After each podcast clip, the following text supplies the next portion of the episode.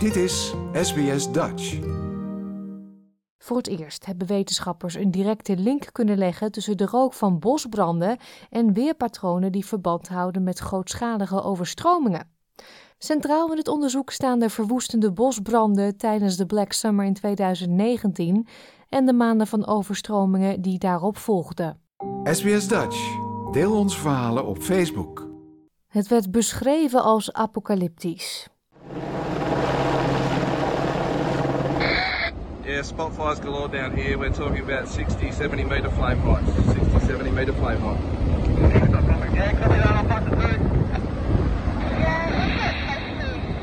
Bijna 2 miljoen hectare landschap gingen vlammen op tijdens de Black Summer bosbranden. Beelden van Australische steden, gehuld in een waas van rook, gingen de hele wereld over. Zelfs in Nieuw-Zeeland kon men de rook zien en ruiken. De lucht klaarde uiteindelijk op, maar die emissies verdwenen niet zomaar. Dr. Tom Mortlock van het Onderzoekscentrum voor Klimaatverandering van de Universiteit van New South Wales zegt dat een deel van die emissies de atmosfeer binnendrong en verder zweefde dan over de Tasmanzee. and it went all the way across the southeast Pacific Ocean to an extent where it increased cloud cover over that part of the ocean and reduced sea surface temperatures um, over over that part of the Pacific. Now, the southeast Pacific Ocean is a really important part of the ocean in terms of um, El Nino Southern Oscillation. It's where we often see the onset of an El Nino event or an onset of a La Nina event, and any externalities um, like cloud cover, for example, certainly can push the system into one state or another. Wetenschappers van het National Center for Atmospheric Research in de Verenigde Staten hebben die emissies waargenomen. Ze ontdekten dat ze een directe invloed hadden op het begin van het La Nina weerpatroon van 2020. Professor Pete Strutton is van het Center for Excellence for Climate Extremes van de Australian Research Council, kortweg ARC.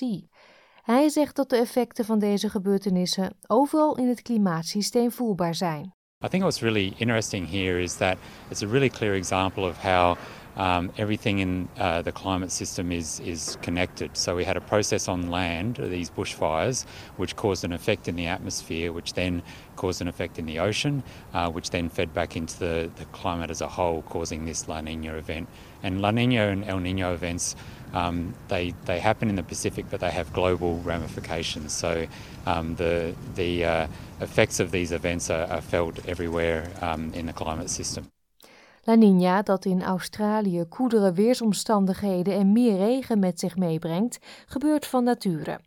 Maar professor Pete Strutton zegt dat deze studie voor het eerst laat zien dat de bosbranden gedurende Black Summer zo groot waren dat ze bijdroegen aan de ontwikkeling ervan. Um, the the system is always changing, and there's always uh, perturbations that can tip it one way or the other into El Nino or into La Nina. So in this case, the fires definitely helped to tip the system into La Nina situation. En dat zorgde weer voor andere verwoestingen in de vorm van grootschalige overstromingen. Grant Nicholson uit Forbes was een van de getroffenen. 12 months, November 21 to November 22, I had three floods that I had to deal with here uh, and a couple of almost. Um, so the water was through my yard and sheds on three occasions and went through the house twice. Australië heeft uiteindelijk drie jaar op rij te maken gehad met La Nina-omstandigheden.